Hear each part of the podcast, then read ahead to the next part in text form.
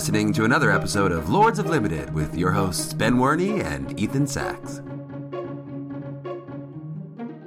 Hello, everyone, and welcome to another episode of Lords of Limited. We've got our Rivals of Ixalan pre-release crash course for you this week. My name is Ben Werney, and joining me on the line is Ethan Sachs, back from his dinner club. Ethan, how you doing? I'm doing well. I feel very well fed. I've been in a car all day, and I am so so pumped to talk about this set with you. We've been pretty like cagey about talking too much over like texts or Twitch or whatever, so I'm really excited to get your your full thoughts in my ears this week. Yes, the foreplay has been building, and now we get to, we get to actually do it.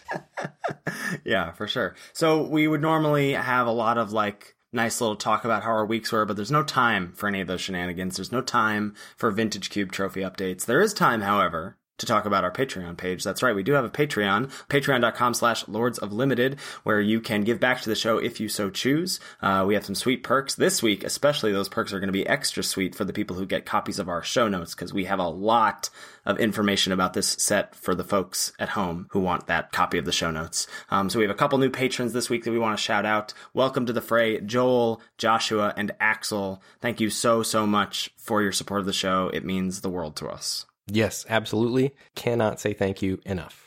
Okay, so we're going to do things a little differently this week. We are not, that's right, I repeat, we are not doing a card by card set review. We wanted to take a different approach to the spoilers this week, and uh, and I want Ben to maybe guide us through how that this episode's going to go. Yeah, we're going to do things a little differently than normal, as you said. First thing we're going to do is just take a look at stats like as many different statistics as possible for the format that we can throw at you to help you and us get a picture of what the format's going to look like. Because I think we missed the mark pretty hard on Ixalan, partially because we didn't understand how the removal matched up with the creatures. And I think if we'd taken a look at these kinds of stats, we might have been able to get a, a better sense of how the format was going to play out. Um, so we're going to jam stats down and then kind of try to draw some conclusions about the format from what those stats you know lead us to believe about the format. And then for each color we're going to go through our biggest like we've already done grades uh, in a spreadsheet for all of these cards and we're going to highlight the cards where our grades are different by more than two marks. Like if i had a c minus and ethan had a c plus we're going to take a look at that card. And if you're just interested in our grades in general we'll have a link to the spreadsheet available for you. And then after we go through those differences for each color we're going to take a look at the top commons and top uncommons for each color. So for white we'll do the grading differences then top commons then top uncommons and so on and so forth for all the other colors so I think the first thing to do is if you're unfamiliar with the grading scale we're using, we are going to be using the same scale. Uh, I think generally used across the board, but I think started by limited resources. So this is the A through F grading scale. So an A, not going to be found in the commons and uncommons most often, but that's going to be bombs, game winners, cards that are good in many situations, especially when behind. These are often the best cards in the set. The bomb rares, hyper efficient removal spells. So we think back to Ixalan, Hostage Taker, Vraska Relic Seeker, Huatli Warrior Poet, Regisaur Alpha, Charging Monstrosaur even. Uh, those are going to be the, the bombs of that format. Yeah, and then Bs are going to be strong cards that pull you into a color and make you want to play that color. Reasons to be in a particular color or combination of colors. Some of the very best commons in the set and very good uncommons. So some examples of that from Ixalan, Adanto Vanguard, Siren Storm Tamer, Wanted Scoundrels, and Drover of the Mighty. Cs are going to be solid playables. These are like the meat and potatoes of a limited deck, very interchangeable. These are your average creatures, normal, overcosted removal spells, Paladin of the Bloodstained, Siren Lookout, Headstrong Brute, Tishana's Wayfinder, that sort of thing. Ds are your sometimes playable cards, your below average card, 22nd, 23rd type cards in your deck. Some examples of this Crash the Ramparts, Nest Robber, Costly Plunder, and Headwater Sentries. Fs, these are unplayables, cards you should never put in your deck at any circumstance. Weird rares, constructed cards, uh, like Ashes of the Abhorrent or Arcane Adaptation. And then we've got a couple of uh, niche grades here. Sideboard cards, cards that don't make the main deck, uh, but when you board them in can be quite good. Some examples of that Slice in Twain, Demystify, Spell Pierce, and Duress. And we'll also look at cards in a sort of build around capacity, cards that don't do much on their own, but when built around can be good to maybe even great. So like Wild Growth Walker or Lurking Chupacabra as explore payoffs from the last set, or Favorable Winds as an, a payoff for a bunch of flyers. All right. That's the grading scale. Let's dive into those stats, baby. Yeah. Okay, so the first thing we want to look at in terms of stats are the creature power and toughness. So we sort of just went pretty mathy here. Uh, and we should say that all the cards that we're looking at this week are only the commons and uncommons. So especially because it's a small set, the rares and, and mythics aren't going to come up a, a, ton. So we really just want to be as as limited players for draft and sealed. You're going to be dealing with commons and uncommons like 95% of the time. So that these are the stats that are going to matter. So we looked at the average, median, mode, and range of power and toughness for creatures. So for common creatures in the set, the average power toughness was 2.29 for power and 2.39 for toughness. The median power toughness was 2-2. The mode power toughness was 2-2. Uh, and the range for power was 0 to 6, and the range for toughness was 1 to 6. Yeah, and as far as the uncommons go, same power and toughness stats, the average power for uncommons was 2.43, the average toughness 2.65, the median the mode again are 2.2 uh, for the uncommons, same as the commons, and the range of the power is from 1 to 4, and the range of the toughness is from 1 to 5. So, just to give you an idea about how prevalent the 2-2s are, 41 of 83 creatures have power 2, 32 of 83 creatures have toughness 2, and 47 of 83 creatures have toughness 2 or less. So, about half the creatures are two twos or two ones, basically, or like one ones, but like a two two or smaller. Why is that relevant? This is like a format of bears right here. Yeah, not even like you know Ixalan. Uh, Semulin always wanted to call a format of hill giants. Well, this is like a format of bears and goblin goblin pikers. Is that the two? Yeah, in goblin two, piker, two? right? Yeah, yeah. So super low power level. It looks like as far as power and toughness driven. Mm-hmm. Yeah, very very flat. So I mean, it harkens back. This makes me feel like it's the same as Ixalan. Like a lot of my thoughts about this as we will get through today is that like this just seems like an extension of Ixalan and not like it's really going to shake things up maybe the way Hour of Devastation did for Triple Amonkhet. This looks like we've got a lot of flat power level among creatures from any cost. So I think that's going to the thing that a big takeaway from these first stats for me is like well, if this is an average set of tutus, then a two mana tutu is going to be better than like a three mana tutu, or anything yes. that's like efficiently costed, like a three mana three three or a four mana four four, if those exist. Those sort of like pop out to me as well as cards that are above rate. As well as like maybe a one mana two one, because if you can drop that thing on turn one, like it's going to be trading with your opponent's two drop. Yeah, or their or their three drop, and it allows you to double spell as well, right? You can like on turn four drop a a bear and a two one for one mana or something like that. Yeah. And then taking a look at the so we, we just looked at the creature's power and toughness, moving on to converted mana cost stats. The average converted mana cost for a creature is 3.08. So on average, you're casting a Goblin Piker, a 3 mana 2 2, which is, I mean, granted, they're probably going to have some abilities, but mm-hmm. that is not great. Yeah, that's not great. Uh, and the, the median uh, converted mana cost is 3. Uh, the mode converted mana cost, 2, 3, and 4 converted mana cost were all tied at 22 creatures. So there are 22 creatures with cost 2, 22 that cost 3, and 22 that cost 4. Um, and the range of converted mana cost is from one to six. And there's almost no five and six drops. Six is like a colossal dreadmaw, and there may be like a couple five drops. Okay, so how does that match up to the removal in the format, right? So we, we often talk about like how you're trading up or down in terms of tempo or investment in mana when you cast removal spell on a creature. The removal in Ixalan was super clunky, right? Because it matched up poorly with all the small, small creatures in the format. So in Rivals, the average CMC of removal at common and uncommon level is 2.85.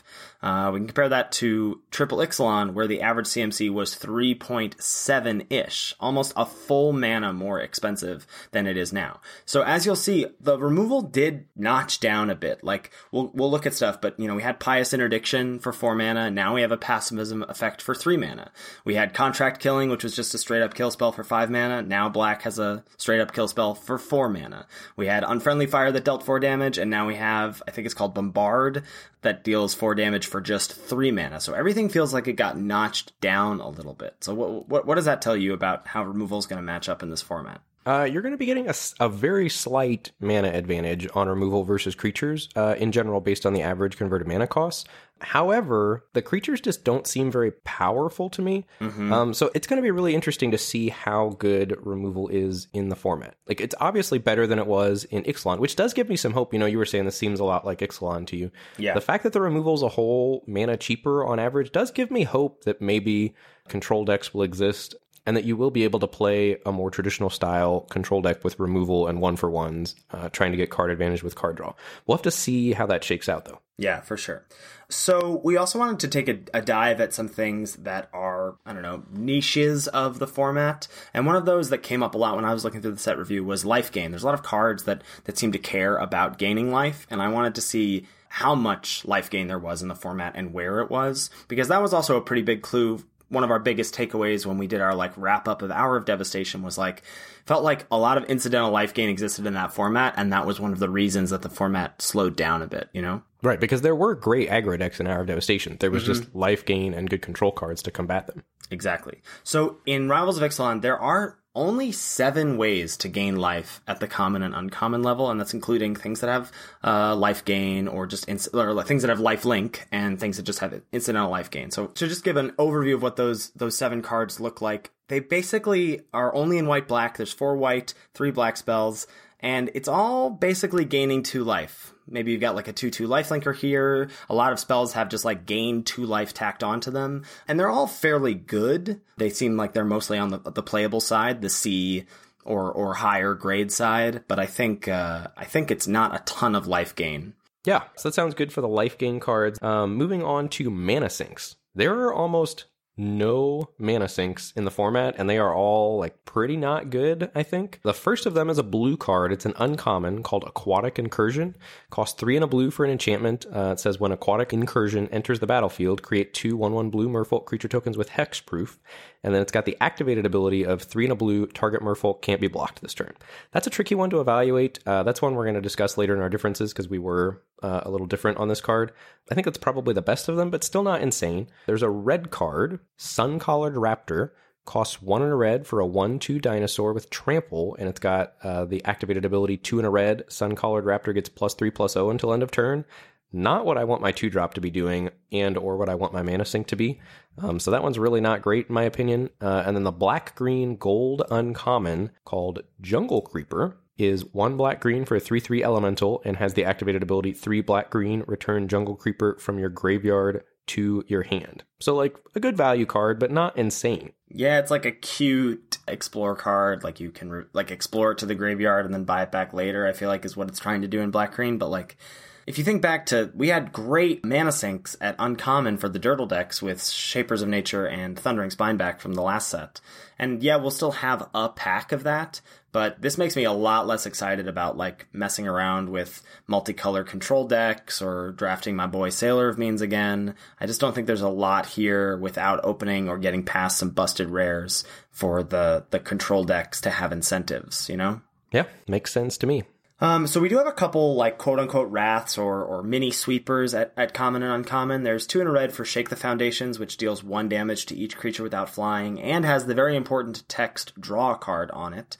Uh, this hits 15 creatures in the set out of 83 total, so not a ton, but does it, it is not blank. So I think this this isn't like the worst card in the world, but is certainly not very exciting. And there's a much more exciting card. This is one black black for Golden Demise. Uh, all creatures get minus two minus two until end of or if you have the city's blessing, uh, which we'll get to in a second what that is, only opponents' creatures get minus two, minus two until end of turn. So this hits over half the creatures in the set. It hits 47 of 83 commons and uncommons in the set. So that's going to be a really effective sweeper, I think, in this format, and a pretty high pick for black. Yeah, I think it's going to be a super high pick, and it gives me hope that there are going to be control decks in the format. Like the fact that this is an uncommon. Like, do you remember back in Amonkhet format, the Rags to Riches, how good that was at rare, like minus two, minus two to the team? Yeah, for sure. It feels like that's going to be similar power level here, if not even better, and might might spawn like might be good enough at uncommon to spawn a control deck on its own. Yeah, absolutely.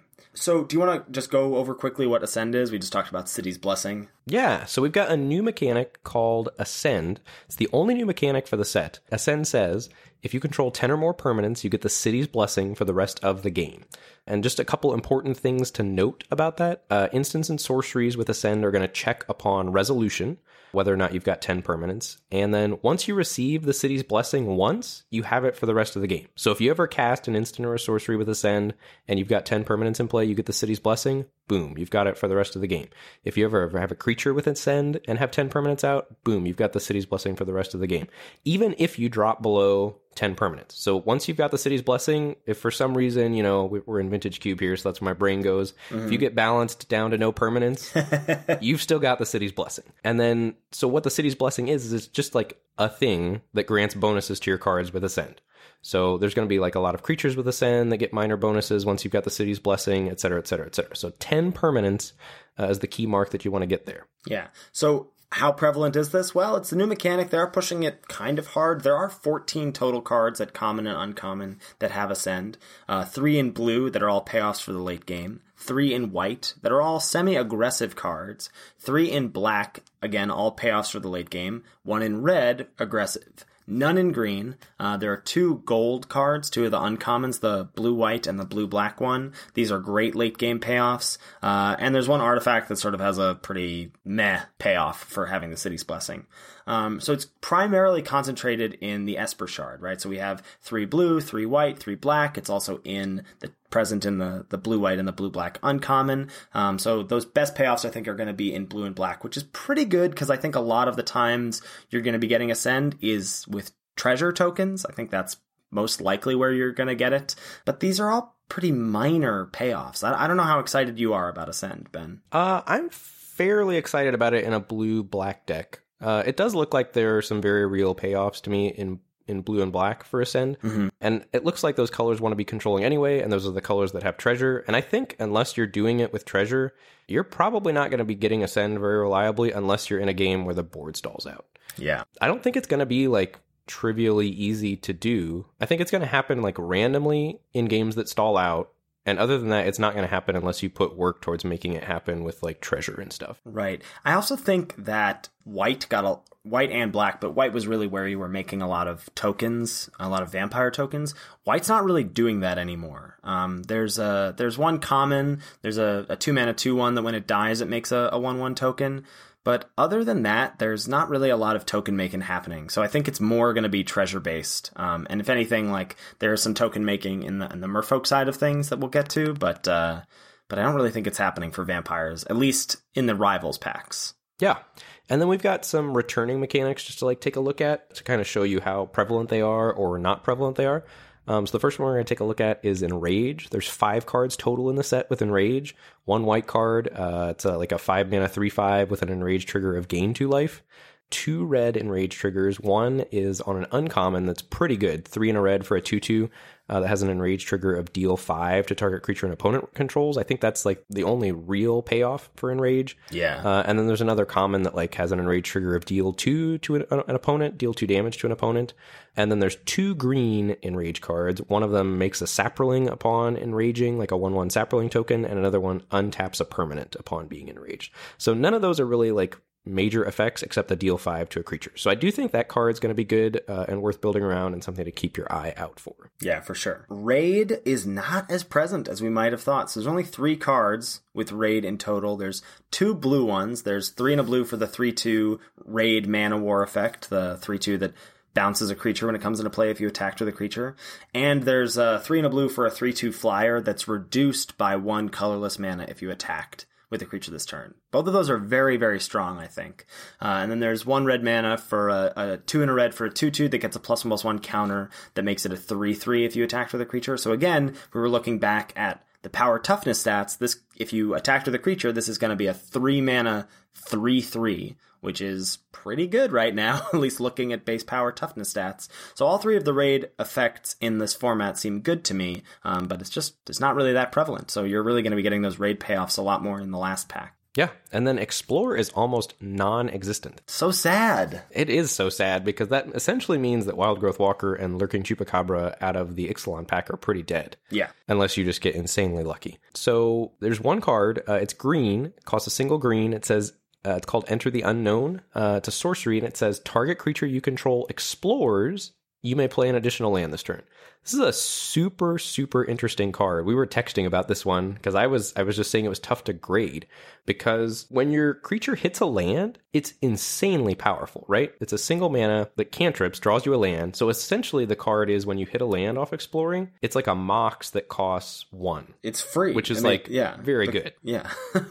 But when you when you brick and you don't hit a land, you're spending a card to like give a creature plus one plus one and like maybe play an extra land and it's card disadvantage.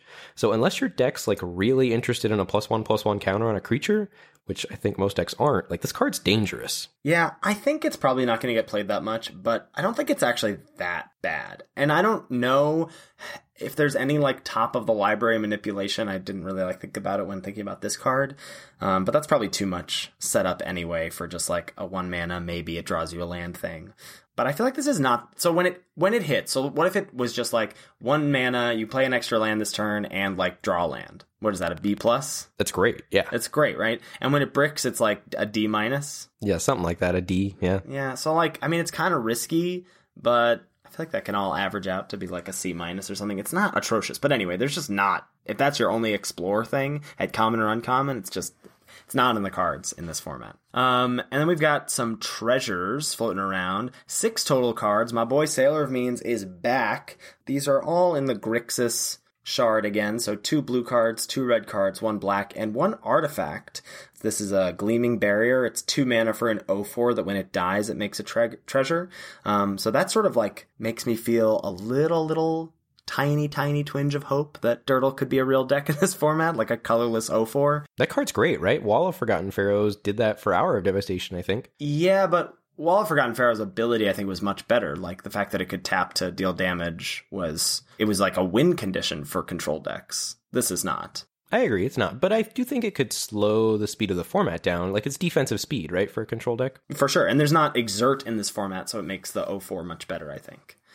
Yeah, so there there is some treasures floating around, but again, it's it's not a ton. It doesn't feel like it was as as much as as in uh, in Ixalan, which of course was. I mean, we're talking about well, there's it's not as much as in Ixalan, and Ixalan was a bigger set, um, but it does feel like a, a, lot of the stuff was toned down to make way for uh, City's Blessing and Ascend shenanigans. Yeah, uh, and then just to take a quick look at flyers, think flyers are going to be very, very good in the format, and I Oh, think you yeah. think that as well. Yeah. There's 11 total creatures with flying out of 83 creatures, three in white, four in blue, three in black, and then there's a the blue white gold card is flying.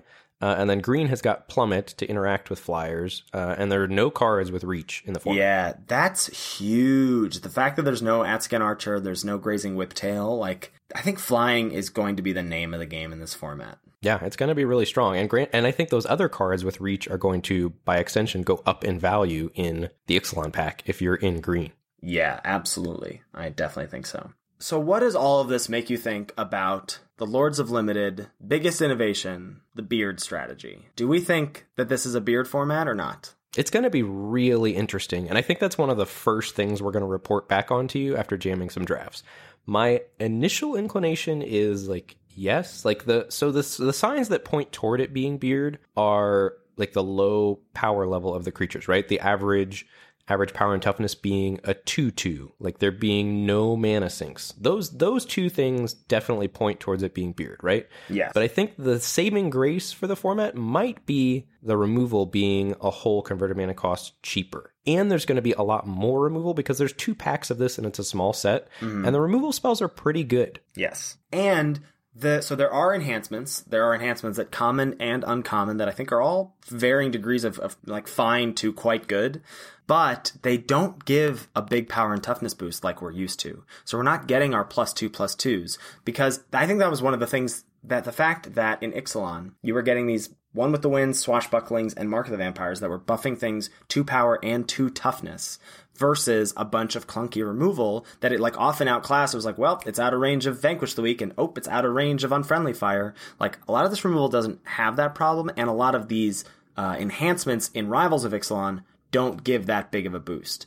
So I think my initial takeaway is yes, it is a beard format, but I am also sort of like, well, I wouldn't be surprised if this removal just matches up too well against how small of a buff you're getting from from the equipment or the the auras.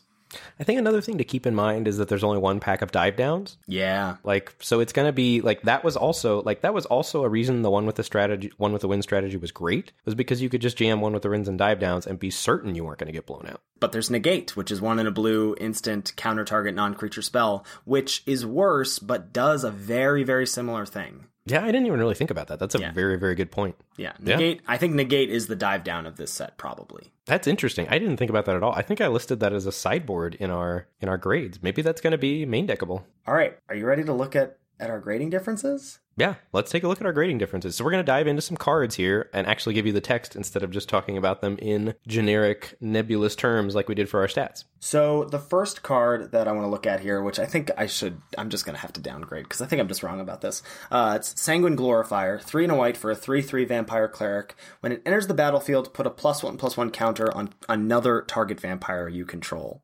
And for some reason, I gave this a C. And you gave it a D plus, and that's that's probably right. I mean, it might is it? It's not really like build around status, but it's like it's only going in a black white vampire deck, right?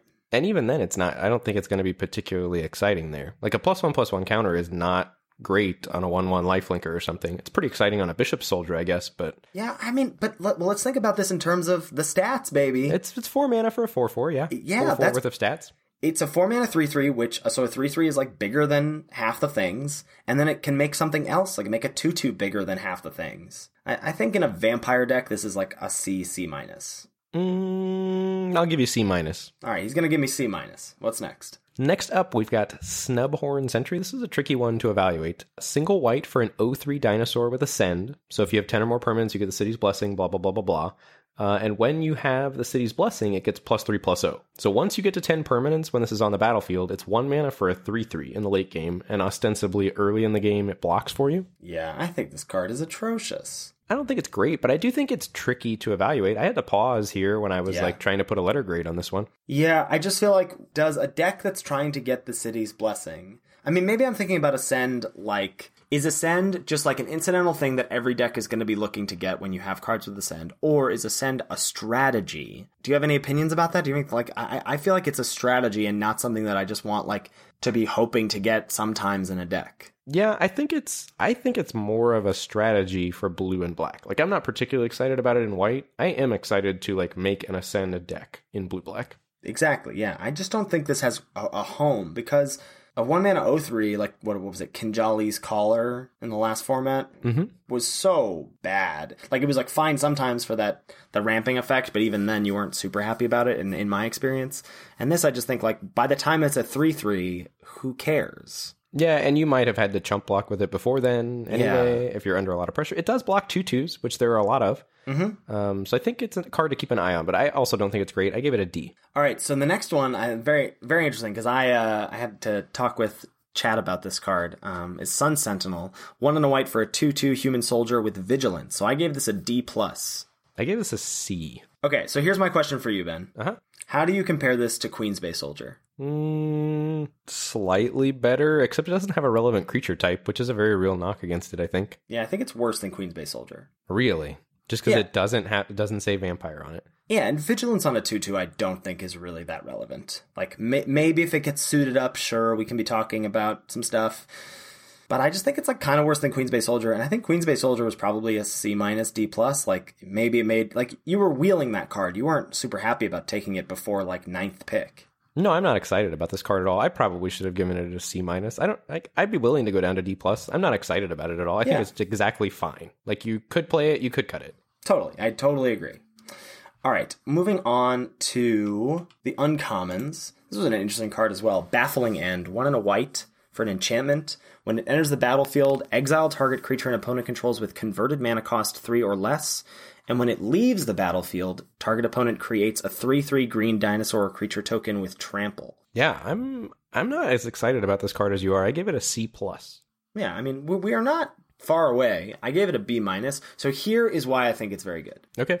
Here's why this I think is a pull into white. So one, we talked about this is going to hit a lot of creatures in the format. Yeah, it hits hits the average creature in the format. The average average converted mana cost is three. Yeah. And it doesn't, unlike things like Vanquish the Weak, it doesn't get punished by creatures getting buffed, right? It only cares about the CMC of the creature. It doesn't care about the power toughness of the creature. Now, I do agree, or I do think that if they do find an answer for Baffling End, you're giving them a creature that's probably better than the thing you exiled. Yeah, it's bad news. The 3 3 green dinosaur token with trample is going to be better than whatever you exiled. I just don't think this is going to get got a lot of the time, at least in game one. Well, but there's a lot of stuff that like bounces permanence, right? In blue? A lot of stuff. There's one. There's a common that bounces permanence in blue. There's yeah, there's crushing. No, that's creature. Yeah, I think there's just the, that's the one in a blue bounce a thing. Uh, expel from Orazca. There we go. One, one- it's an uncommon. One in a blue for an instant. Uh, it's got to send return target non-land permanent to its owner's hand. If you have the city's blessing, you may put that permanent on top of its owner's library instead. So that punishes this pretty hard. It's an Wait, uncommon. no, it doesn't punish it. You just replay it and exile the token. Like how you, you're not getting punished. I guess. Yeah, that's fair. Yeah, I, I mean, you could get blown out, I guess, in combat, like you attack and then they bounce this and they have a 3 3 to block, but Yeah, and de- demystify and Slice in Twain are pretty scary from Ixalan, but prob- probably in general this is going to be good. yeah, I think this is good removal. I think this I think this is in, in B range. I think I I, I sta- stand by my B minus grade. All right, great. I stand by my C plus. See where it shakes out. All right, moving on. Forerunner of the Legion is next. We've got a big gap here. Yeah, Um, I, I'm hoping I can talk you up. I think you can. Two and a white for a 2 2 Vampire Knight. When Forerunner of the Legion enters the battlefield, you may search your library for a vampire card, reveal it, then shuffle your library and put that card on top of it. Whenever another vampire enters the battlefield under your control, target creature gets plus one, plus one until end of turn. And there's kind of a whole cycle of cards like this for each tribe. Um, like uncommons let you search up like a dinosaur or a merfolk or whatever and put it on top of your library. So where, where are we at on this one? All right, so I, I gave this like a C minus. And I gave it a build around B minus. I think this card's going to be very, very good in the vampires deck. So why do you think that? I think that because Anointed Deacons, like the card that makes the vampire decks tick, and I think mm-hmm. that's still probably going to be true.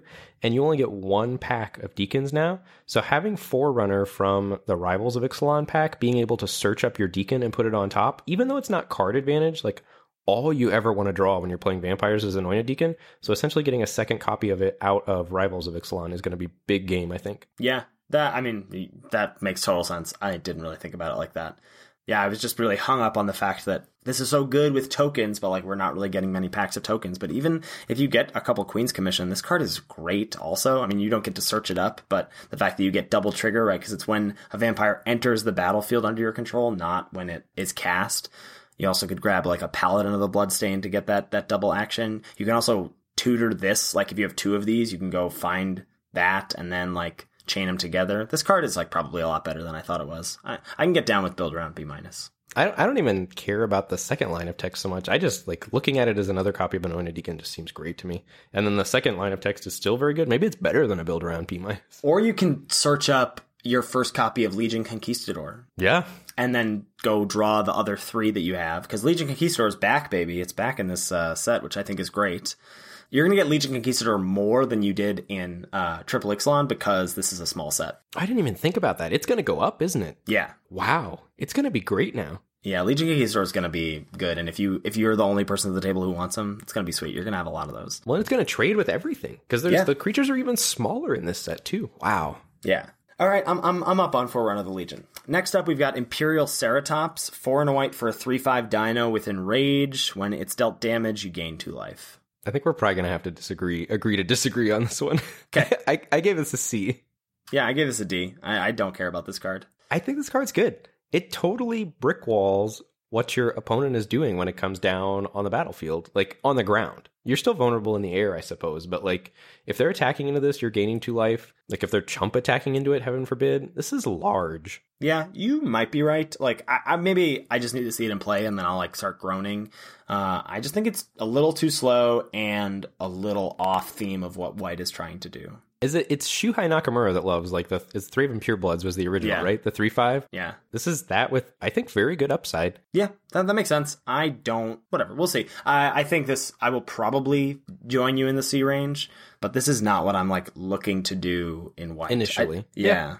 Uh, what's next? Next up, we've got Majestic Heliopterus. Nice. Uh, this is three and a white for a 2 2 dinosaur with flying, and when it attacks another target dinosaur creature you control gains flying until end of turn. So, like aerial guide that costs one more mana. and is worse. It only targets dinos. Yeah, and only targets dinos. I'm not thrilled about this card. I gave it a C. I think I should probably go like build. I give it a B minus. It's probably like build around B minus because it really only goes, I think, in like a, a dinosaur deck. Um, but if you're white red or white green dinos, I think this is gonna um, flying. I think is the name of the game, and giving a big thing flying, like a big dino flying, is very strong. I think.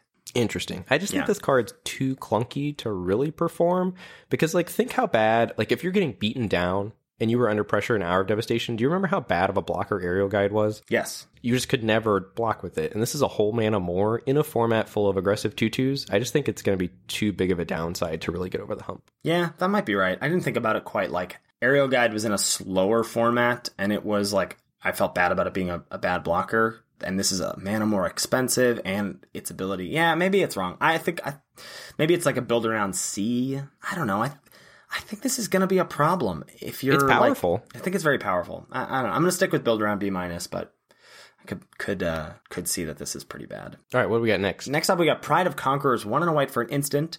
With Ascend, creatures you control get plus one, plus one until end of turn, but if you have the city's blessing, they get plus two, plus two until end of turn instead. Yeah, I give this a C minus. I think that because the go wide strategy in white got worse with rivals, I think this card got is not very exciting. Like, how often did you play Rallying Roar? Yeah, I liked Rallying Roar. I don't know. I like I like that But you kind didn't of an take effect. it highly. You like, I think No, I, I just think this card's fine. I give it a C minus. I mean, I'm not over the moon about it, but I think it's playable. I think it's a fine combat trick. I think there's two for one potential there. Yeah, uh, maybe. I mean, uh, everything is a pretty flat power level, so maybe just plus plus one is going to be able to to get him enough of the time. But I don't know. I'm under the moon, and I am giving it a D. Yeah. Next up, we've got Skymarcher Aspirant, single white for a 2 1 vampire soldier with Ascend, and it's got flying as long as you have the city's blessing. So 10 or more permanents, and it's got flying. So playable one drop. Yeah, it's fine. I, I like. I, I probably should just give it like a, a D plus. But this is like I don't know how much better is this than the two mana two two with vigilance.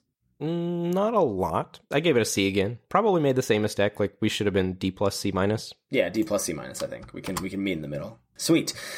Okay, so that white was our most contentious color, so we'll be going over fewer cards in the future. But let's go ahead and rank those commons, baby.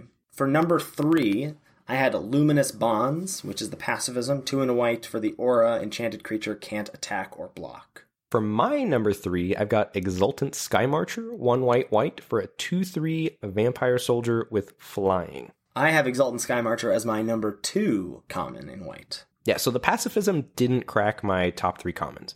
Uh, my number two is Martyr of Dusk. That's one and a white for the 2 1 vampire soldier, and when it dies, you create a 1 1 vampire with a lifelink. Yeah, this card's very strong. Here's my question for you about Martyr of Dusk. Is it better or worse than Bishop Soldier, and if so, by how much?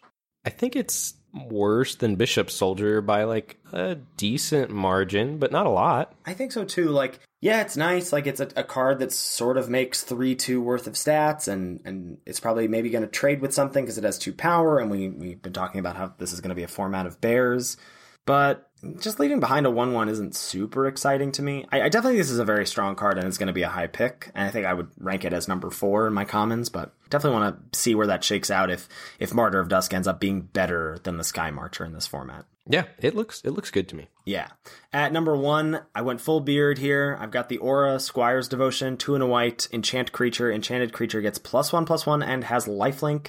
And when it enters the battlefield, you create a 1 1 white vampire creature token with lifelink. I also have that at number one. That card is insane. Yeah. I just can't believe it. It's uh it's the white cartouche, but with lifelink. It's so good. It's completely busted. This is the best common aura, I think. Oh, for sure. And I think one of the best commons overall. Yes, I think so too. And and it is the card that leads me to believe that Beard is going to be alive and well. Yeah, I no arguments there. That card is bonkers. Uh, at uncommon, we're only going to rank two uncommons here in white. I have Baffling End at number two, which is the the one and a white enchantment we talked about that exiles something that's three CMC or less, and then when it leaves, they get a three three Dino token with trample. In number two, I've got Everdawn Champion. It's one white white for a 2 2 human soldier, and it says prevent all combat damage that would be dealt to Everdawn Champion. So if your opponent wants this off the battlefield, they've got to have a removal spell. A removal spell, yeah, and, and or a bounce spell, I guess, right? Like Yeah. this card, I think, is another th- reason that I think Beard is alive and well because this wears auras incredibly powerfully, like just because it's immune in combat. So I gave Everdawn Champion my number one nod for uncommons. Nice. My number one is Forerunner of the Legion. So the vampire the vampire build around that we talked about, I think just going and getting an anointed deacon is going to be insanely powerful. That card is looks really really strong to me. Yeah, I like it.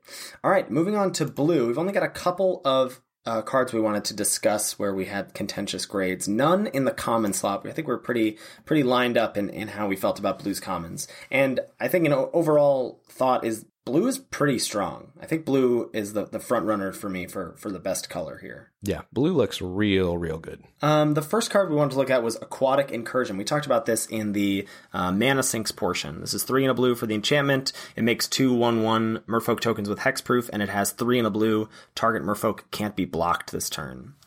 I gave this like a build around, but a build around D. I'm not very excited about this card. I mean, it just seems very, very slow. Like four mana for two two worth of power. Toughness is not good. Hexproof is nice with wearing, you know, equipment or, or enhancements. And the target merfolk can't be blocked is nice, but it's again very, very expensive. I don't think there's time for this in this format. It's expensive, yeah. I, I think it's gonna boil down to how good the, the four mana for target merfolk can't be blocked this turn is. Because I think that you're not crazy excited about four mana for two one one merfolks with hexproof, but I, I am excited about the target merfolk can't be blocked this turn. Merfolk wants to push through damage, and this does it in a big way. Yeah, except like there's not big merfolk, so it's like four mana deal three damage maybe. Well, but Merfolk, you're trying to make one big threat, right? It's kind of a Voltron type thing. You're trying to put a one with the wind on. You're trying to land a River Herald's boon, and then this leaves around when you cast this, it leaves behind two chump blockers that like lets you spend your turns like using four mana to make Yeah. something that with three or four power unblockable. That's fair. Uh, what, what do we got to take a look at next? Next up, we've got Flood of Recollection. This is blue blue for a sorcery. Return target instant or sorcery card from your graveyard to your hand. Exile Flood of Recollection. Isn't this just like a standard card, like a constructed card? Uh, I don't know. Like if you've got a removal heavy deck, having a, a second copy of your best removal spell could be okay. I'm so surprised that you like this, but I had to like try and convince you that regrowth is good in cube. Yeah, well, you convinced me, and now I'm a little more on board the train. Yeah, I just like how many good instants and sorceries do you need in your deck before this is playable? A lot. I A mean, lot. it's it's yeah, it's probably in the D range. You're right. I'll, I'll go D with you. All right, great. We're going D. Uh, last card we wanted to look at was Slippery Scoundrel, two and a blue for a 2 2 human pirate with Ascend.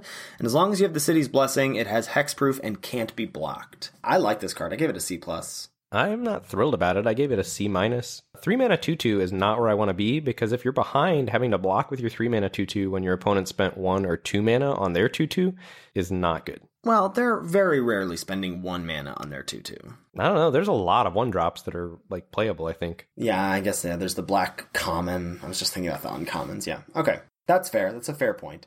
But if your blue black ascend deck exists, this is going to be great. Like when it, once it's hexproof and can't be blocked, just slap a whatever Squire's devotion on there, gain me 3 life a turn. My argument to that would be that once you've gotten to the point where you've got ascend, you should have won the game, right? Like if you've managed to stabilize and have 10 permanents, it doesn't matter what card you use. So like having a pure win condition doesn't sound great to me. Like this this falls in the like the 3 and a blue for the 3/2 unblockable merfolk.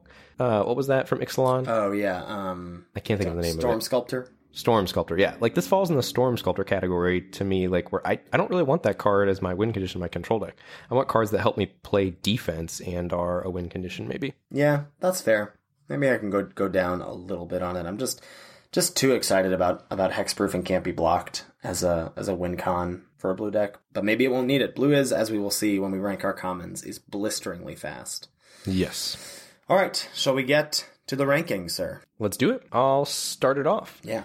At number three, I've got Crashing Tide. Two and a blue for a sorcery.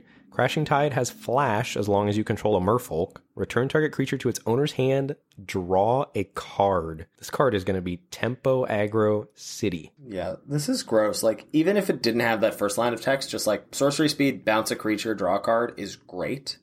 And then the fact that sometimes it'll be an instant, it'll just be straight up repulse, two in a blue, bounce something, draw a card is just like one for one, two for one city. It's very, very, very strong. I definitely, I also had that as my number three blue common. All right, moving on to number two. I've got Deadeye Rig Hauler. This is three and a blue for the 3 2 human pirate. The uh, Man-o'-War Pirate. It's got a raid trigger when it enters the battlefield. If you attack with a creature this turn, you may return target creature to its owner's hand. Yeah. So I think an important distinction is is that this, unlike Man-o'-War, which allowed tempo like pre-combat, this can't do it, right? This is not bouncing a blocker out of the way.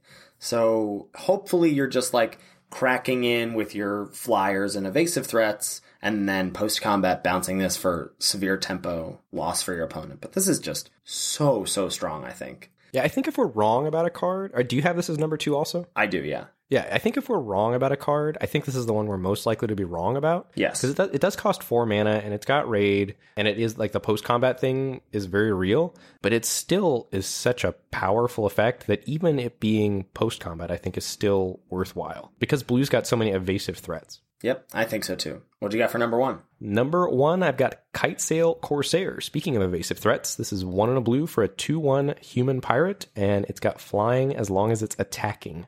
Yep, I had this as number one too. This card is great. This is what Welkin Tern is back. Two mana, two one flyer. This is like it's flying as long as it's attacking. It's great because that's all it's going to be doing is Yep. attacking. Yep. Yeah, this is very very strong. And those three cards, just like I'm like drooling with how like aggressive and tempo based blue is going to be. The value there is just so strong. Yep. Uh, at uncommon, what do you got? At uncommon, in second place, I've got Siren Reaver, three in a blue for the 3 2 Siren Pirate with a raid trigger, costs one less to cast if you attack with a creature this turn, so three mana for a 3 2 flyer if you trigger raid. Just rock, rock, rock solid. Yep, I also have this as number two. Uh, and number one, I've got Silvergill Adept, one in a blue for a 2 1 Merfolk Wizard. As an additional cost to cast it, reveal a Merfolk card from your hand or pay three. And when Silvergill Adept enters the battlefield, draw a card. I went full beard here, Ben, and I gave top marks to Curious Obsession, which is a single blue for an aura. Enchant creature. When enchanted, cre- enchanted creature gets plus one plus one and has whenever this creature deals combat damage to a player, you may draw a card. And at the beginning of your end step, if you didn't attack with a creature this turn, sacrifice Curious Obsession. Card's real good. Yeah, I think this card is obscenely powerful. It's so cheap. You have control of when you cast this, so you are going to get a card's worth of value when you cast this. Yes, it is dead when you are on the back foot because it's like going to fall off at your end step if you didn't attack with a creature this turn. So if you're not able to attack with a creature effectively, this is a dead draw, essentially. But I think that is outweighed by how incredibly powerful this is, like at parity or when you're behind or when you're ahead. Yeah, I gave this my honorable mention. I think it's very strong also. So I think the first big question we need to answer for the format is how good are auras? And I think if they're I think if they're great, like if this really is an enhancement where auras are still good, this card's going to be insane. I was hedging a little bit. I think the removal's a lot better. Um, but you're not this is good because you're not going to get two for one, right? Because you're going to get your card back Right. when you connect with it the first time, and then if they don't have an answer, you just run away with the game. Yeah. It's very strong. pop this down on on some evasive threat, hold up negate, GG. I, I'm excited about this card. All right, moving on to black. Just a couple cards we wanted to talk about here. Uh, the first one is Dusk Charger. This is three in a black for a 3 3 horse with Ascend. And Dusk Charger gets plus two plus two as long as you have the city's blessing. So if you have Ascend, if you have the city's blessing, it's a four mana 5 5. Do you remember the card Balduvian Horde? Oh gosh, what, what set is that from? It's from Alliances. no. two red red for a 5 5 and when it enters the battlefield you had to discard a card and it was like bonkers good like i remember putting my balduvian horde like in a plastic sleeve in a hard case like like just look at this dusk charger at common it's laughable so yeah i gave this a c where'd you end up on it grade wise I gave it a D plus, and maybe I should think about it more like build around because I think again, like in the Esper or in the blue, yeah, if there's an Esper Ascend deck, blue black or or black white, I think this is a really good card. But I guess you don't. I, I feel like my reasoning of giving it a D plus is like you're gonna get this card if you're in that deck. I don't think this is going to be a contested common. no i agree. I agree it's not a contested comment at all. But the other thing i like about it is a 4 mana 3 3 i think blocks way better than normal too. Because everything all the threats are like two twos. And uh, granted a lot of them have evasion and whatnot but i think a 3 3 matches up fairly well against the format and helps you get to the late game. And then once you get to the late game it becomes your win condition Yeah, that's true. I could see g- getting higher on this card if it if it becomes more, more contested. But for now, I think I'll just stick with maybe, maybe I- I'm going to come up to C. I'll, I'll give it a C minus. yeah c minus sounds good to me All right. What other card do we want to look at here? Sadistic Skymarcher. This is an uncommon. Sadistic Skymarcher is two and a black for a 2 2 vampire soldier. As an additional cost to cast it, reveal a vampire card from your hand or pay one. So if you don't have a vampire, it costs four total. And it's 2 2 for a flying lifelinker. Yeah, I think this card is really strong, even if without the vampire clause. I think four mana for a 2 2 flying lifelink is something you are happy to play in this format. Yeah, I think it's going to be very good. I think it's. I gave it a build around B. I think it's a B if you're casting it for three, and probably like a B minus or something if you're casting it for four. But you do not need to be a vampire deck to put this card in your deck. Yeah, for sure. I don't. I think it, it's not a build around. So I was telling you that I listened to the Men from Moto podcast. There, they sort of did an overview of a, a handful of cards, and they didn't like this in non-vampire decks, and I was surprised by that because I think it's really strong. Like it's like one with the wind and mark of the vampire, all wrapped in one on one pretty little creature. Yeah, it's strong. Yeah, I, I think this this card is is going to be a, a high pick and just like a, a, a reason to go into black, which I don't think there are a lot of reasons to go into black. That's interesting. Yeah, you're lower on black than I am. Yeah, well, let's let's look at our common and uncommon rankings here. Yeah. So for black, I was struggling. I think the first two slots are pretty easy to come up with. I was struggling for my third common here because Black's creatures are not super exciting to me. I landed on Dusk Legion Zealot, which is one in a black for a 1 1 vampire soldier. When it enters the battlefield, you draw a card and lose a life. Yeah, that's where I ended up also. It was tough to find a, a card for slot number three. I, th- I was between Dusk Legion Zealot, the card we just mentioned, and Fathom Fleet Boarder, which is Yeah. two in a black for a 3 3 Orc Pirate. When it enters the battlefield, you lose two life unless you control another pirate. Three mana, 3 3 strong. Um, so it could be possible that Fathom Fleet Boarder is better than Dusk Legion Zealot, but I, I just remember Elvish Visionary being so good. And this has mm-hmm. a relevant creature type also. Yes, you mm-hmm. lose life. I don't think that's going to be that relevant because vampires have life gain. So I think vampires are going to be very interested in a two mana one one that like cantrips. And also, a cantripping permanent is good for Ascend, and this is in like the color that wants to be ascending. Yeah, I think I like this at number three, and I think the question is going to be how good is it? Like, how game impacting is it? Is it just going to be like, uh, you got a little bit of value, or is it actually going to end up being a good card? Uh, number two, I voted down the clunky removal spell. Uh, Impale got my number two slot. That's two black black for the sorcery. Destroy target creature. I joined you there with that on number two. And then Moment of Craving. This is a card I think is going to be a powerhouse. One and a black for the instant. Target creature gets minus two, minus two until end of turn. You gain two life. Yeah, the card's going to be great. I have that at number one pretty easily also. Uh, for the uncommons here, uh, my second uncommon, I had my boy Sadistic Skymarcher, the life linking flying vampire. I did not, that did not crack my uncommon rankings, and I'm probably wrong about that. I don't know. We'll see. No, I think I think you're right. I think you're right. I really love this other card that I've got at number two. I've got Golden Demise. That's one black black uh, for the minus two minus two Wrath that we talked about earlier. And then if you've got Ascend, it's a one sided Wrath. So all your opponent's creatures get minus two minus two until end of turn.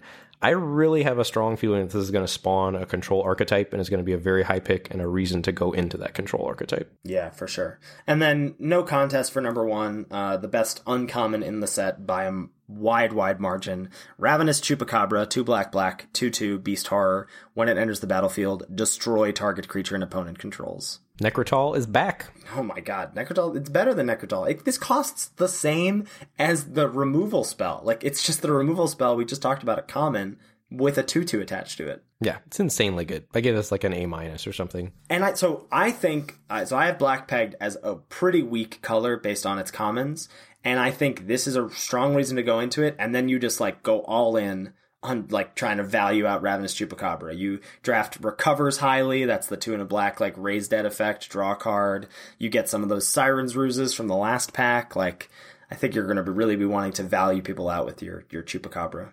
Yeah, I'm less down on black than you are. Uh, I think it's fine. I think black's going to be good. And I'm mostly, I'm excited about black as a control color. I hope you're right, man. I hope there is this like blue black ascend deck. That'll be super fun. Moving on to red. Cards we need to check out. The first one here is Buccaneers Bravado. This is going to be an interesting one. Mm-hmm. Buccaneers Bravado is one in a red for an instant. You have two options. Choose one. Target creature gets plus one plus one and gains first strike until end of turn, or target pirate gets plus one plus one and gains double strike until end of turn. Yeah, so I'm higher on this card than you. I give it a C plus. And I gave it a C minus. So I think I got to talk you up here, right? I think this is like kind of like an enhancement. It just harkens back the second mode, uh, certainly. So maybe I should think about it more like a build around because I'm very excited about the second mode. Target pirate gets plus one plus one and gains double strike until end of turn.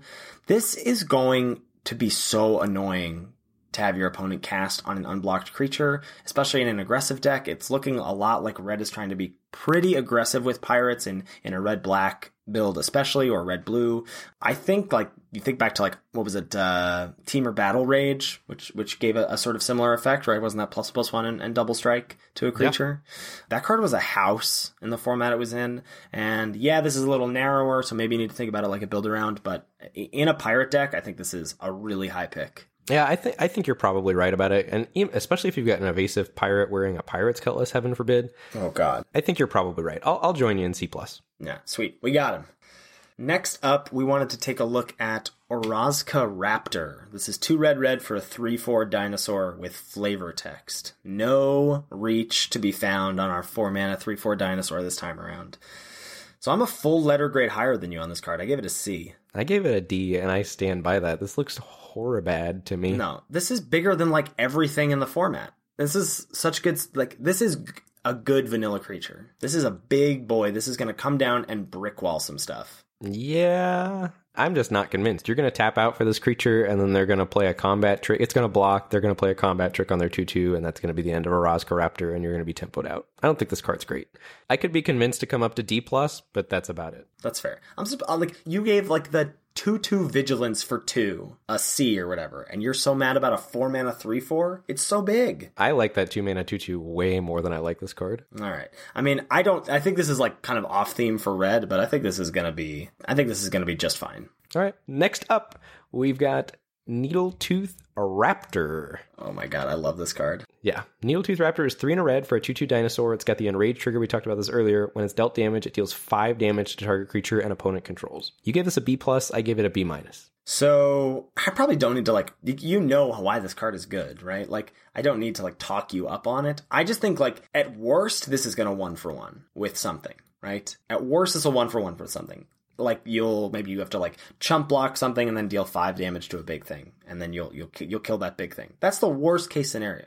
Best case scenario is like you do some like enraged shenanigans. If you ever activate this twice, good God, if you are able to trade off with like you trade this for an X2 and then deal 5 damage to something else, which doesn't seem that crazy to me. I think this is going to make combat miserable for your opponent when it's on your side of the battlefield. I think it's really, really strong and really tough to play around. Like, yeah, sometimes they just go kill spell, it's gone. Even then, you one for one with their removal spell. Exactly. That's, that's, that's like, the worst case scenario. And you're pro- and you're like probably mana neutral unless they're like vanquish the weakening it or whatever. Like, and even though that's that's still just one mana less, like I just think this card is very very strong. Yeah, you're going to be jamming Riles in your deck if you've got Needletooth Raptor. Oh yeah. Uh, the Wrath that cantrips is going to go in your deck if you've got Needletooth Raptor. There's a lot of cards in the set that work with this card. I do think it's strong. I'll I'll come up to a B. Sweet. Next up, we've got Pirate's Pillage. It's three in red for sorcery. As an additional cost to cast it, discard a card, and then you draw two cards and create two treasure tokens. Yeah, I gave this a D minus. Oh, I think this this is it's tormenting voice. Yeah, for four mana. Yeah, but like so, like tormenting voice was never a turn two was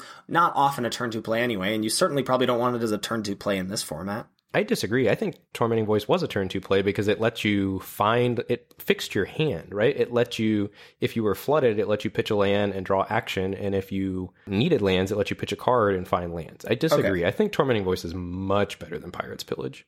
All right, that's fair. But this is I think in this format you don't have time for that. So if this did cost two mana, I think you wouldn't be casting it until later turns anyway. Like if there's a, I feel like this is only really good if there's like a. No, I think it's still fine in like red green dinosaurs. Like it's good if you want the treasures too, but red doesn't really want like city's blessing stuff that often, so you'd have to have it paired with like black. But I think red black is going to be aggressive. I don't know. Like I'm not crazy about this card. I still have it in the D range. I just think like one of these as your 23rd card is not like the most embarrassing thing. I I don't think I'm ever going to play this card. It's worse oh, than Pirate's Prize. I'm definitely going to cast this card.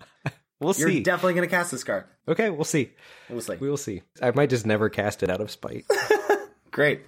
And your win rate will plummet because you're not playing garbage tormenting voice. All right, ranking of the top red commons here. I have Swaggering Corsair as my number three. That's the uh, two in a red, two two human pirate with raid. Gets a plus one plus one counter on it if you attack with a creature this turn. Yeah, that didn't crack my top common rankings. I was not crazy excited about that card. It seems a little clunky. It's good if you trigger raid and it's a three mana three three, but that's not like insane. I went with the beard plan and I gave Tilonalli's Crown the number three slot. That's one in a red for an enchantment aura. Uh, enchant creature. When Tilonalli's Crown enters the battlefield, it deals one damage to enchanted creature, and enchanted creature gets plus three plus O and has trample. So can trigger enrage on your dinosaurs. You can't put it on an X one because it will kill it. But you can put it on your opponent's X ones and kill them. You could, yeah. Kills X ones on the opponent's side of the battlefield and hits hard. Plus three plus oh O and trample is like serious stat boost to power. Now the bummer is that it doesn't boost toughness at all. Yeah. Like we talked about with the enhancements a little bit. But I think this is a strong card and it's going to close some games out if your opponent doesn't have removal. There are a lot of evasive two drops. Yeah, I think this card is very good. I was a little less excited about it. Like this would be my number four slot, but I was a little less excited about this because of the the no boost to toughness. But you put this on an evasive threat. The problem is putting it on an evasive threat is tough because a lot of evasive threats are small. Like you can't put this on the two mana two one flyer in blue, right? Like you you, got to put this on on something a little beefier than that. Yeah. Yeah.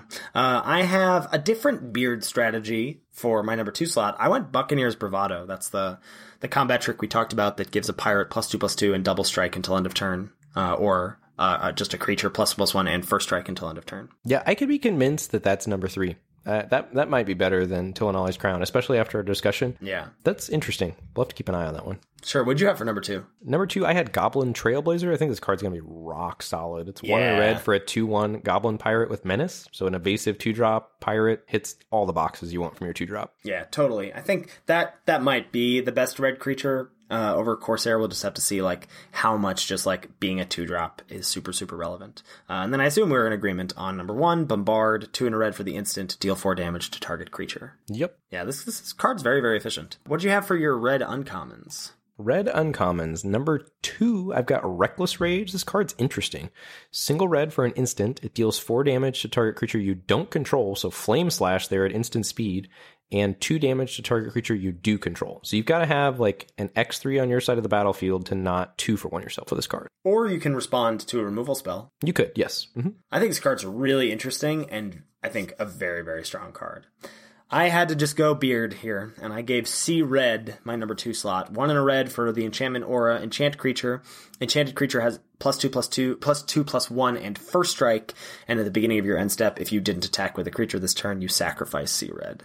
So I have a question for you. How much better than this, than Tilonalli's Crown, the plus three plus O and trample, do you think this is? Uh, a lot better Why? because first strike makes it really hard to block this. Yeah, like you don't need to have an evasive threat that you're putting it on. Right. Like, yeah, I just feel like this this begs your opponent to double block and get blown out by something. You know, um, I think it's just like you're. It makes combat really tough. I think this might even, in some ways, be better than the the blue one that I'm super high on, just because I don't know how they're blocking what you put this on. Yeah, they're probably not. They probably have to have a removal spell. Yeah, I think I think it's it's really really good. It's certainly a strong card, yeah. I would not be surprised if this ends up cracking my top uncommons. Number one, I've got a Needletooth Raptor, our 2 2 friend that does 5 damage. Yep, me too. I'm really excited about that card.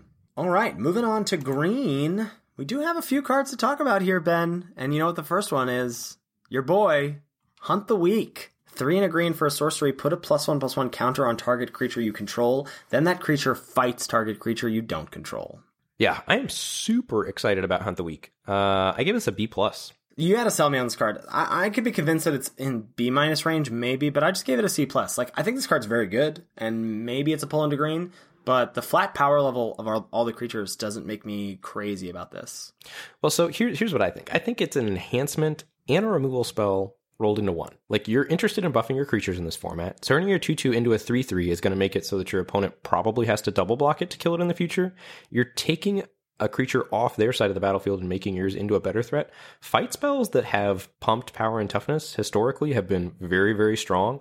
This is Green's only removal spell, and I think it's probably I, I've got it pegged as the best removal spell in the format. No way. What do you th- what do you No think is what do you think is better than this?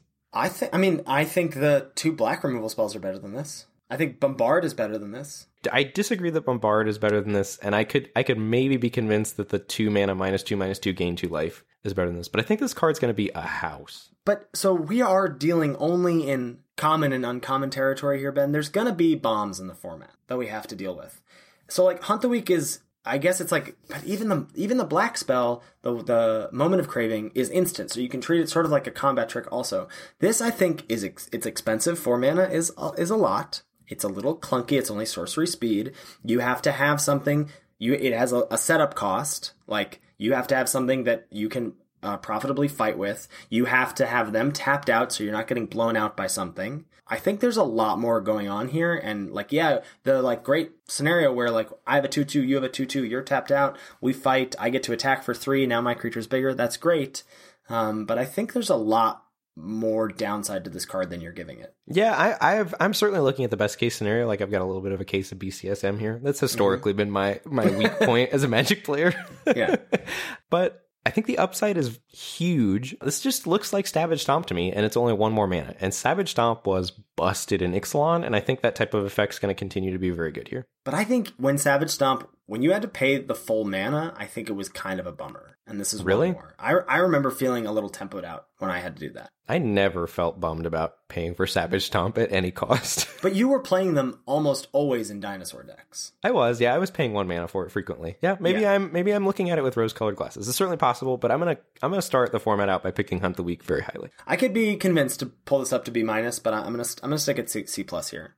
The next card, Jade Bearer, single green for a one one Merfolk Shaman. When Jade Bearer enters the battlefield, you put a plus one plus one counter on another target Merfolk you control. Have you gone full Ryan Saxe on me? How did you give this a build around C? Uh, I think it's going to be very good in Merfolk. It's one mana for 2 2 worth of stats. It's going to leave around a body that you're interested in putting enhancements on at a very little cost and pushing through your Merfolk pushing through damage, like turning your 2 2 into a 3 3 and enabling attack, is going to be very strong, I think. But you can't play, it's 1 1, you can't play on turn 1. Yeah, I'm aware. It's going to let you double spell on turn 3, though. Uh, I think that I think this card is very weak. I'm going to stick with D. Uh, be, I'm curious, and if this card is good, then there's just like no hope for Durdle, I think. Like, if, yeah, if this this guy is is, is good. I think uh, I think we're in trouble with his not being an aggressive format. But I'm gonna stick with D. I don't think it's good. I give it a build around C. I think in a Merfolk deck, this card's gonna perform. Yeah. Last card we want to take a look at. What, what, what's that one? Orazca Frillback. That's two and a green for a four-two dinosaur. Stop. So it's just Frenzied Raptor. Yeah, and I thought Frenzy Raptor was fine. I gave this a C. Yeah, I thought. I, I guess I'm thinking of like fine as like I don't know. I was never really excited about Frenzied Raptor in any of the decks. Like it, it made the cut when I was playing like white red. It made the cut when I was playing red green, maybe, but I was never really taking it super highly. So I just gave it a D plus. It's probably C minus D plus. I think thinking of that, I fell in love with the Tilonalli's Knight Thrash of Raptors uh, bookending Frenzied Raptors. So I think this is probably going to be less good because there's less Tilonalli's Knights and Thrash of Raptors floating around. Right. Like what are the like you have a dinosaur in play payoffs and they don't seem seem pretty high. Yeah, no, there are not a lot. Uh, a couple uncommons to take a look at. Cherished Hatchling. This card is weird. Uh, one in a green for a 2 1 dino. When it dies, you may cast dinosaur spells this turn as though they had flash, and whenever you cast a dinosaur spell this turn, it gains when this creature enters the battlefield, you may have it fight another target creature. I give this a build around B minus. So this card, I think, is basically just a two mana two one. Why do you say that? So this dying is most often, I think, going to be at the whim of your opponent.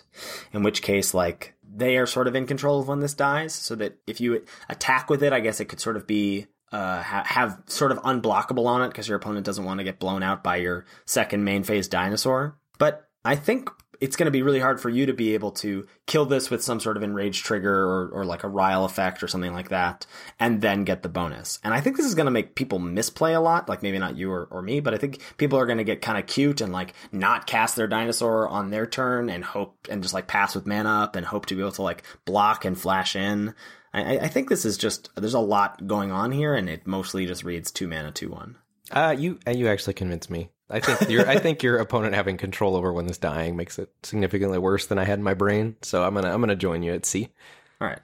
Uh, what's next? Next up, we've got oh. the card I'm most likely to be wrong about. I think yeah. this is this is, but I I just like I've had a trend of loving these cards. I gotta keep I gotta keep being their champion. Eventually, I'm gonna be right. uh, Strength of the Pack. This is four green green for a sorcery put two plus one plus one counters on each creature you control. This is our biggest gap of the whole set. Yeah. I gave this a B minus. I gave this a D plus. okay, so let me try to tell you why I think it's good. So it's similar to an overrun effect, right? Overrun was uh, traditionally a good card, and the bonus sticks around. Now it doesn't give trample, but it's probably going to force some chump blocks. And Merfolk, I think, does really want to go wide. In this format, there's a lot of 1 1 hexproof Merfolk tokens running around various places. And if you've got like three creatures in play, this is very good. Six mana for six plus one plus one counters is strong, I think. Now, granted, there are going to be times when this does nothing, which is probably why I'm too high on it. I think the truth about this card is probably going to be somewhere in the middle and it's going to settle more in the C range. Yeah, I think what you said is is correct about it being basically a Merfolk card. Like, I think it's interesting that dinosaurs are in the art, but I, I think Merfolk is the the tribe that seems to be going wide, at least in Rivals of Ixalan. And so, if you do have a, a number of, of little little hexproof wieners hanging around, then suiting them up with two counters is going to be great. But like, Remember how high we were on Overcome in Hour of Devastation and how bad that card was? But it would have been good if it was counters. I don't know. I mean, it would have been it would have been better. It would have been better, but I don't know if it would have been good. Yeah, maybe it's just a C, but I think I think I'm going to lose to this card probably, but I don't know if that's going to I don't know how how often that's going to have to happen for me to be convinced that it's good. I'm going to go C plus on it. It's so expensive too. It's a whole mana more than Overcome. It is expensive, yeah, but it's strong. It's a good effect if you're, but it's kind of a little win more. I don't know, C, C plus, somewhere around there. It's tough to evaluate. Tough to evaluate for sure. Certainly very powerful in certain situations and terrible in others. yeah. Uh, all right, our last contentious card here is Thunderherd Migration. One and a green for a sorcery. Search your library for a basic land card, put it onto the battlefield tapped, then shuffle your library. But this is that cycle of cards where you have to reveal a dinosaur card from your hand when you cast it, or pay one. So if you reveal a dinosaur, it's straight up rampant growth. If not, it's a three mana rampant growth. Yeah, I give us a build around C plus. I don't think you're putting this in a deck that doesn't have a high dinosaur count, but I think Yeah. in a deck with a high dinosaur count, it's gonna be good. Yeah, that's that's probably right. I, I just gave it a C minus, but build it, it really probably does have a build around grade. You're only playing this in a deck where you can reliably cast it for two, hopefully. So I think that's right. Build around C plus sounds good to me. Yeah, it doesn't doesn't make me want to play dinosaurs, but if I'm in a dinosaur deck, will be a welcome addition to my deck. Yeah, for sure. All right, last color rankings here. Well, I'm sorry, Ben. I put Hunt the Weak at number three. Oof, that hurts my heart. I'm probably wrong. At number three, I've got Giltgrove Stalker. This is one and a green for a 2 1 Merfolk Warrior, and it can't be blocked by creatures with power 2 or less. Yeah, I am very excited about that card, as we will see from my rankings. Uh, number two, I had Jungleborn Pioneer. This card seems sweet to me. Two and a green for a 2 2 Merfolk Scout. When it enters the battlefield, you create a 1 1 blue Merfolk token with hexproof. So three mana for three power and toughness worth of stats. Yeah, no drawbacks or funny shenanigans like the red and the black three drop had. Just straight up, like, and it's spread across two bodies, which I think is going to be better than than not. Mm-hmm. Yeah. And then number one, uh, I've got Hunt the Weak. You're number three, and at number one, you've got I've got Giltgrove Stalker, yeah. Giltgrove Stalker seems like one of the crazy good attackers we've got in the format. So the two mana two one, it can't be blocked by creatures with power two or less. So that means like probably for the first few turns, it's just unblockable. And then by the time you suit it up with something, it has to be blocked. Like it can't be double blocked, right? Like you're not getting blown out by them like jamming a bunch of blockers in front of it because they're probably only going to have like one thing. In which case, like you suited it up, maybe then you get to blow them out with a combat trick. I don't know. Maybe I'm thinking way too best case scenario for this card, like you are with Hunt the Weak. But this seems really grown testy to me. yeah, it's going to be strong. Like this, this getting enhanced is very, very good. Yeah, it's, it's tough. I mean, it can't be blocked by half the things, right? Yeah, over half the creatures. Yeah. Should, should be good. All right, for uncommons, I think I think we're in agreement here. I had uh, Swift Warden as my number two. That's uh, one green green for a three three Merfolk warrior with flash, and when it enters the battlefield, target Merfolk you control gains hexproof until end of turn. Yep, I also have that at number two. Card is very very tricksy. What do you have for number one? Number one, this card is bonkers. Crested Herdcaller, three green green for a 3 3 dinosaur with trample, and when it enters the battlefield, create a 3 3 green dinosaur creature token with trample. So two 3 3 trample bodies for five mana. That is absurd. This is absurd. Like, why did they decide that Regisaur Alpha needed to be one color and at uncommon? Yeah, I have no idea. It's just one one less than red. Than and it it itself has trample. Regisaur Alpha didn't have trample itself. Oh man, yeah, card is busted good. All right, any overall thoughts that we, we haven't haven't touched on here before we wrap things up? uh, I would like to take a look at a colorless card that we haven't really talked about yet. Oh great. We differed here quite a bit. Uh, this is Strider Harness. Oh yeah yeah yeah. This is an equipment. Uh, it costs three mana, and it gives equipped creature plus one plus one in haste. Uh, and it's got equip one. So I think this is going to be close to as strong as Pirates Cutlass in the new format. I give this a B minus. Where did you end up on it? I gave it a C, but I was like, it, this also might be due to the fact that I was doing my set review on stream because I was having to like defend this card heavily to chat. I was like, Oh, no, this is good. This is going to be good. So maybe that that's why I landed on C. Yeah, I think for the same reasons that Pirates Cutlass was good, this is going to be good. It's one less power, but I don't think Pirates Cutlass was insane because it gave two power. It was insane because it was a place to put your mana and it made your like vanilla creature into something relevant. So turning a 2-2 into a 3-3 in this format probably means it's going to have to be double blocked. So I think it's going to enable attacks for your 2-2s that otherwise wouldn't have attacks and like giving haste in the late game. There are no mana sinks in the format as we discussed earlier in the stats section. There are 3 mana sinks. So being able to pay 1 to make something better and potentially give a top deck haste, your opponent's going to have to respect this card on defense because they're never going to know when you're going to have a creature Right, that you're going to yeah. give haste to. Like, so threat of activation is real. And I think just plus one, plus one matters in the format. And I think you're probably going to be able to afford to spend three mana to play this equipment. I think it's going to be really strong, and I think it's going to be close to as good as Pirates Cutlass was. Yeah, great. I, yeah, I agree with everything you're saying. I'm happy to give this a B minus. Yeah, it just looks so. If if, if we're going to be right, if the format's similar to Ixalan, and if it's, Yes. if, if it's not, we'll probably be wrong. But based on the stats we compiled, the format's looking similar to Ixalan, with the exception of the removal being cheaper and more efficient and more prevalent. I think. But this doesn't make me that scared about that because like no, not at all. That's why I think this. That's why I think this is especially good because it's a way to enhance your stuff that you're not getting blown out by removal. absolutely. Oh boy. So that's it, huh? That's it. Yeah, all the commons and uncommons. All right. Well, I feel super prepared to hop into those pre-release queues on Magic Online on Thursday, and uh, maybe go to an IRL pre-release this weekend. Uh, I definitely just am jonesing to draft it rather than do sealed because I, I don't feel like I feel like we're only thinking about these cards in the context of draft.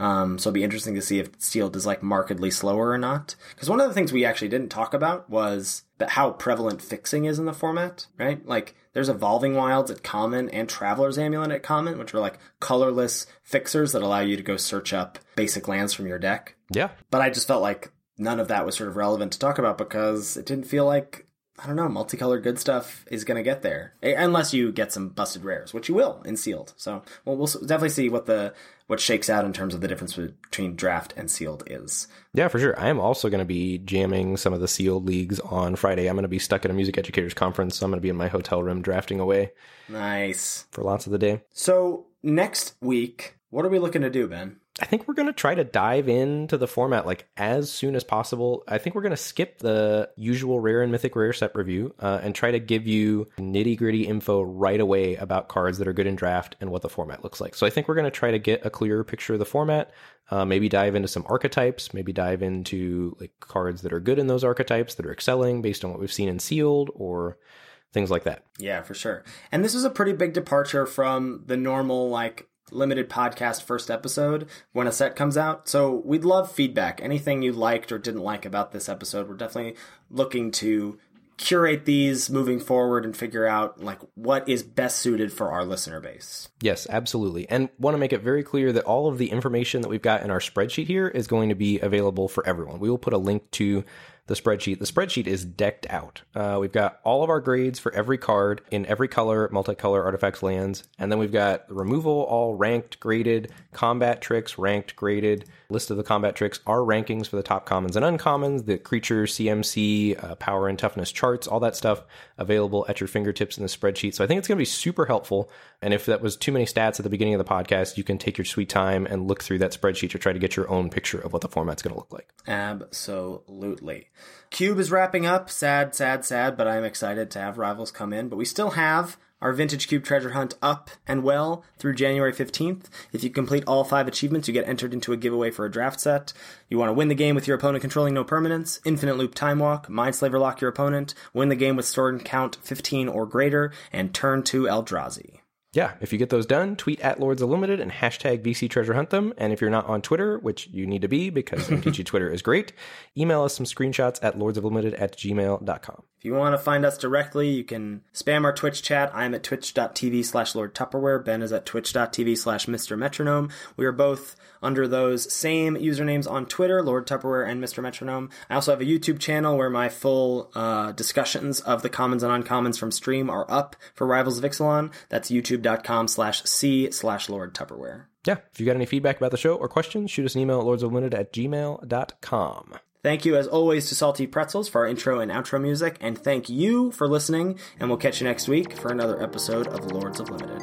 Yep, thanks everybody. See you later.